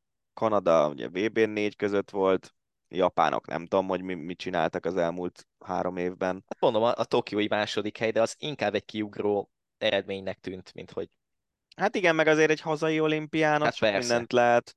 Legutóbbi VB-n kilencedikek lettek. Nem tudom, tényleg Igen. fogalmam sincs, hogy a japánok nem tudom, szerintem ők a legfoghatóbbak egyébként, lehet. vagy legalábbis nem tudom. Legyen úgy, csak ugye tényleg az, az kéne, hogy, hogy a japánok, ugye már megvan a meccs sorrend is, Igen. hogy a japánokkal játszunk a középső napon, és, és mondjuk ha őket megverjük, akkor az, az is kéne, hogy a spanyolok meg a, a pán-amerikai csapat is megverje őket. Hát ja, meg lehet, hogy a pontarány is számítani fog, Mhm. mm. fene tudja, hogy De igen, tehát az első három helyezett kijut ebből a négyes csoportból, úgyhogy nem, nem egyáltalán nem lehetetlen dolog. Igen. Igen. Ö, hazai pályán Sopronban azért lehet, hogy telt ház lesz, az szerintem biztos. Az, hát ez ne viccelj. száz százalék. Tehát ez ugye ez nem egy nagy csarnok. Igen. De hogy azért nem tudom, a spanyolok ellen is lehet esélyünk. Akár. Lát, ha hozzuk az idei játékot, amit a felkészülési meccseken plusz az EB-n is mutattak a lányok, akkor, akkor hát ha. Egyébként érdekes a helyszínválasztás, nem? Hogy egy olyan csarnok, ami ugye ilyen 2500-as, és, és hogy mit meg lehetett volna azt csinálni, hogy elviszed Győrbe a, a kézi csarnokba, ahol szerintem kosármeccsen biztos ilyen 6000 környéki nézőszámot össze lehetett volna hozni. Nem tudom, Vagy- hogy ez megtelik-e egy ilyen tornára. Nem tudom, de most egy De kis... e- a- úgy döntöttek, hogy inkább egy ilyen bevált és Ja, kosárlabda jó- jó központ. Igen, igen. Ja, Nem biztos, hogy rossz döntés. Hát nyilván én az MVM domban is elnéznék egy ilyen meccset, de ez csak egy zárójeles. Ja, de az oda viszont a- az szarul néz neki ott a... Hát, Tehát hát, azt ja. gondolom, hogy 5-6 ezer ember összegyűlik egy ilyenre, Hát ja, igen, annyi. sokkal több nem hiszem. Igen. Igen. Mondjuk ez a 2500, ez, lehet, hogy kevés lesz, de majd. Az igen, az itt a csilláron is lógós lesz. Igen. Beszéljünk egy picit a 2030-as foci VB-ről, mert hogy megvan, hogy hivatalosan is három kontinensen lesz a, a VB. Ugye játszanak három meccset Dél-Amerikában, a száz éves um, jubileum emlékére, vagy annak a tiszteletére Uruguay egy meccs, Argentina egy meccs, illetve Paraguay egy meccs, és Spanyolország, Portugália és Marokkó rendez majd. Az első olyan VB, ami három kontinensen lesz. Ne, nesze neked klímaváltozás, meg, Ja. meg ökológiai lábnyom, meg ilyenek. Egyébként meg az egész mögött valószínűleg az van, hogy a szaudiak így a 34-es VB-t gyakorlatilag majdnem biztosan megrendezhetik, mert hogy az összes eddig szóba jött pályázat lényegében Kuka. kapott most meccseket. Hát meg az ausztráloknál ugye a stadionokkal is van baj, tehát az az is kuka gyakorlatilag. Tehát. Nem, meg én Ausztráliában szerintem azért egy nyári olimpia után két évvel foci VB, hát, azt szerintem nem annyira. Igen. És azt se felejtsd el, hogy az Ázsiai Szövetséghez tartozik Ausztrália, és az Ázsiai Szövetség bejelentette, hogy ők a szaudi pályázatot fogják a 34-es VB-re támogatni. Meg Igen. abból is lehet tudni, hogy ez egy eldöntött kérdés gyakorlatilag, hogy lényegben szerintem abban a percben, amikor bejelentették, hogy a 30-as VB-t kinek szánják, abban a percben a szaudiak bejelentették, hogy a 34-es pályázatot beadják, és ezért Igen. ez de azt, e, azt nem tudom, hogy a FIFA hogy fogja megoldani, hogy ne legyen legalább egy válogatottnak ordas nagy szopacs. Azt, hogy az első három meccs valamelyikén játszik az argentinokkal, Paraguayjal vagy Uruguayjal. Én, én azt, azt nem értem ebben az egészben, hogy miért nem úgy szervezik akkor már meg, ugye a 48-as VB lesz, hármas csapatok, hármas csoportok úgy lesznek, tudom, vagy, úgy tudom, vagy hogy négyesek? Igen. Úgy tudom, ha, hogy hármas csoportok. Ha hármas csoportok lesznek, akkor ugye rohadt egyszerűen, mert három meccset kéne megrendezni annak a csoportnak a meccseit, amiben Uruguay, meg Argentina, meg Paraguay van. Miért nem így, így oldják meg? Lehet egyébként, hogy ez lesz a vége, hogy nem Igen. csak egy-egy meccs lesz, hanem a Uruguay BC ö, csoportnak mind a három meccset. Tehát a BC meccs is, meg az Uruguaynak a két meccse is ott Igen. lesz a, a Uruguayban, meg ugyanez Paraguayjal, meg Argentinával, annak sokkal több értelme lenne szerintem, mint ez, mert így lényegében ugye plusz egy-egy csapatot elutaztatsz a világ végére ahhoz képest, hogy a torna hol lesz. Hát ja. És ezek tényleg ilyen tizen, nem tudom, órás repülőutak Madridból Dél-Amerikába. A, a másik része, a Marokkó, Spanyolország, Portugália, ez viszont szerintem nagyon király. Én, én nagyon. ezeket az ilyen földközi tengeren átívelő dolgokat, ezeket nagyon szeretem. Azért Marokkó egy szervezettebb ország, mint Afrikában a legtöbb. Igen. És, és a spanyoloknál meg ilyen egész csodálatos stadionok épülnek mostanában. Azért, ha megnézed a, ugye az új San Mamés Bilbaóban, az igen. Atletico stadion, ez a Vanda, akármi. Metropolitano, igen. igen a, Ezek nagyon jók. A Realnak is bármennyire is utálom őket, a, az új stadionja azért csodálatos, és biztos, hogy az új Camp Nou is nagyon pöpec lesz. Úgyhogy azért látszik, hogy a spanyolok már készültek erre a, erre a dologra. Hát meg a portugálok is azért azokkal a stadionokkal, amik megvannak a Dragaóval. A ja, hát azokat szerintem majd kicsit ki kell pofozni, mert ugye azok a legtöbb az a négyes EB előtt épült. Igen. És majd kicsit kipofozzák őket, és azok is jók lesznek. Ja, ja de tök jó lesz. Zárjuk néhány rövidebb hírrel az ácsit, vagy röviden reagáljunk, mert hogy mondjuk arra, hogy Max Verstappen világbajnok lett, szerintem olyan nagyon sok minden nem tudunk mondani. Arra esetleg, hogy a hőség miatt nagyon sokan lettek rosszul, meg hánytak egy Katarina díj után, arra lehetne mit mondani, de nem tudom én nekem a, ez... véleményünk megvan, az, hogy Katarina díj, na mindegy. Hát igen, de hogy este volt. Hát igen, de... Mármint én szerintem ez, ez egész egyszerűen ez tényleg olyan, hogy hogy föláldozzák a Forma egyben az a versenyzők jólétét a gyorsaság érdekében, ez mindig is így volt szerintem. Hát az, hogy, az, hogy ugye beül, beülnek egy ilyen rohadt kényelmetlen cuccba, ami, ahol bármi történik, akkor, akkor az már nagyon kényelmetlenné teszi a dolgokat. Annyit kellett volna csinálni, hogy a kerékcserénél, ahelyett, hogy arra mennek rá, hogy 2,1 másodperc legyen a kerékcsere, hogyha egy másodpercet többet beáldoznak, akkor meg tudják ezt csinálni, hogy a, nem tudom, versenyző a, hova van elhelyezve a kulacsa, tesznek bele friss vizet. Igen. És három kiálláson volt a legtöbb versenyző, egy-egy másodpercet beáldoztak volna kiállásonként, vagy kettőt azért, hogy kulacs, kidobja a versenyző a kulacsot, adnak a kezébe egy másikat, ezt le lehetett volna gyakorolni, és akkor nincs ez. Igen. Persze, hát meleg van, igen. Tehát, ja. Meg nem kéne talán így a kiállásokkal, ugye kiállások előtt mondjuk tövig nyomatni a versenyzőkkel a köröket, meg teljesen kimaxolni az etapokat, mert néhány versenyző azt mondta, hogy annyira kellett teljesíteni az egyes etapokban a kiállások előtt, hogy, hogy ezért lettek rosszul. Például Okon is azt mondta, hogy nagyon szarul volt, mert hogy tövig kellett nyomnia a Hát én azt gondolnám, hogy ez az a sport, amiben folyamatosan maxon kell menni. Hát ja, de ilyen szinten, tehát nem tudom, ez furcsa nekem, hogy, hogy, hogy ennyien is ilyen szinten lettek rosszul, miközben, ahogy te is mondod, sok olyan versenyhelyszín van, meg volt, ahol mondjuk a kiszáradás az hasonlóan. Nem az, de most gondolj bele, hogy egy Tour de France-on, ahol 39 fokban kell a napon tekerni, Hát, ja. 5 órát, vagy 5 és felet, az, az mennyiben más? Igen. Ültessük rá a bringára a Forma 1-es pilótákat, és utána nyavajogjanak, nem? Hát Bottas azt hiszem a Gravel. VB-n nem indul, de Gravel versenyeken indul. Igen. Igen, igen, Csajával. igen. Bizony. Na de vajon mi lesz Paul Pogbával? Fog egyáltalán meccset játszani még valaha, mert hogy a B mintája is pozitív lett, és négy évre tilthatják el. Doping miatt. Nem. Mármint, hogy nem tudom most hány éves, de mire visszatér. Tehát az szerintem vége az egész pályafutásának. Ö, Giroud a kapuban. Volt, volt két ügyes megmozdulása, és az, az amúgy szerintem egy érdekes téma lenne. Hát, hogy most nem kell nagyon mélyen belemenni, hogy Milán mekkora ilyen uh, hetz kampányt hoz erre az egész, húz erre az egészre föl, hogy uh, Nagyon komoly. két Mez- csapatába beválasztották, meg lehet kapusmezt ö, venni a Milán honlapján, zsírus kapusmezt. Ezek Meg a, a honlapon a kapusok közé teszik őt, ez Ja. nagyon komoly. Igen. Nagyon jó. Uh, Lamine Yamalról beszéljünk egy fél percet. Szegényel olyan történt, ami minden focistának a rémálma.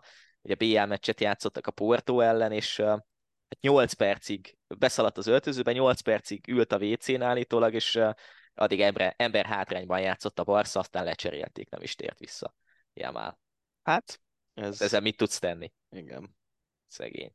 ezzel nehéz. Van olyan csapattársam, aki minden meccs előtt inkább elintézi ezt, mint hogy meccs közben kelljen. Ja, biztos, ami biztos. Egy szó arról, hogy ugye a Román Kosztomárov féle ügyről sokat írtunk a honlapon, akinek a kezeit, lábait le kellett vágni a, a koronavírus fertőzése meg a szövődmények miatt. Nem tudom, láttál-e videókat, vagy valamit néztél-e, Nem. de hogy úszik, sportol, ugye műlábakkal, művégtagokkal, nagyon komoly, hogy ő honnan jött vissza. Úgyhogy köbö, ha minden igaz, akkor valami 2% esélyt adtak, hogy ő túléli ezt az egészet. Ugye olimpiai bajnok jégtáncos volt. Durva sztorik ezek, hogy a Nagyon Covid ez hány embernek nyomorította meg az életét ilyen-olyan módon. Nagyon komoly. Kettő rövid téma így a legvégén. Az egyik az, hogy visszatér Shane Tussap, legalábbis abból a szempontból, hogy egy, újra egy magyar leendő, vagy fene tudja, hogy milyen olimpikon felkészülését segíti. Mizsér Márk kajakos az új tanítványa. Érdekes, Shane hogy Tussapnak. Shane most már nem tudom hányadik sportágban próbálja ki magát. Ugye volt foci, azt jól emlékszem, hogy volt foci csapat mellett Igen, erőnléti edző. Volt a kerületnél, igen, meg volt Szoboszlaival, Háni Ja, Anival. tényleg, igen, Ja. privát edző. Na, és akkor ugye volt curlingnél is ilyen fitness erőnléti, nem tudom milyen edző, meg curlingezik is, azt hiszem, vagy Igen. zett, azt nem tudom, hogy csinálja még, és most meg kajakkenő. Hát figyelj, egy ilyen polihisztor. Ja. Állítólag jól mennek az edzések, tehát hogy jól beosztják a, Segére. a, a mármint Márknak a kajakos edzőjével is, hogy a konditeremben segít, úgyhogy állítólag jön a, nem tudom, emlékszel a Dark Horse series-re, ami még a, a Kuzinátó, Bújdosó Zsomborféle történetről volt egy ilyen YouTube sorozat, most annak jön a második évad, és ha minden igaz, akkor ezt vele forgatják, tehát Márkkal fogják majd csinálni. Ez is egy ilyen médiafogás. Hát Shane. Tussap szerintem abszolút Igen. ebben a magyar celeb világban találta meg magát. Ja, ez tökéletes hely neki. És a végén egy szokásos magyar megyei focis hír, nem tudom, hányadik ad- adás zárjuk zsinórban ezzel, mert hogy a megyei harmadosztályú Bajót Szikra Ese csapata egyrészt 104 millió forintos TAO támogatást kapott egy olyan kétszintes öltöző kiépítésére, ahol vagy aminek nincs is pályája, tehát nincsen gyakorlatilag sem csapata, sem pályája a bajóti csapatnak, másrészt pedig lejátszottak egy meccset mégis a hétvégén. A Pilis Marót ellen kaptak ki ö, méghozzá 13-1-re, és úgy játszottak, hogy a 10 játékosból, mert egy 10 játékossal tudtak kiállni, 8 teljesen ismeretlen légiós volt. Imbinga, Epifanio, Augusto Tungila, Higino, Joao Nolombe és hasonló játékosok játszottak akik soha nem szerepeltek az MLS adatbázisában, meg sehol sem. Szép történet, nem? Hát nézd, lehet, hogy a legjobb, ha annyiban maradunk, hogy Bajót Nyerges újfalu mellett van, és Nyerges újfalun meg tudjuk, hogy ki a helyi Igen. erős politikus. De Nagyon nem, komoly. nem tudom egyébként, hogy van-e összefüggés a kettő között, csak ugye ezzel az a baj, hogy egy nem létező klubnak a nem létező csapatát megtámogatják egy olyan összeggel, amiből nem tudom, a mi kézi csapatunk 50 évig élne el. Igen. És ez, ez már tényleg nálam a hűtlen kezelés fogalmát elég erősen kimeríti. Ha minden igaz, Tóth Zoltán, a falu független polgármestere azt nyilatkozta, hogy a csapat háromszor, három éven keresztül volt megy egyes bajnok. Most van egy kis mély pont. Az egyik kiskapu alig látszik ki a gazból, ezt az Index Tikke írta. A nagy kapun rozsdásodik, a minden, háló sincsen rajta, de hogy most a Piris Marót ellen mégis ki tudtak állni 8 légióssal és összesen 10 játékossal. Csodás. Ja, ja, nagyon szép. Ennyi volt ez a kicsit hosszúra, vagy talán nagyon hosszúra nyúló adás, de sok érdekes téma volt ezen a héten. Hogyha tetszett, akkor eh, iratkozzatok fel, ha eddig még nem tettétek, és tartsatok velünk majd a jövő héten is. Drév Dániát és Nagy Benyámit hallottátok. Sziasztok! Ez volt a Hosszabbítás, az Eurosport podcastje. A műsor témáiról bővebben is olvashattok honlapunkon az eurosport.hu.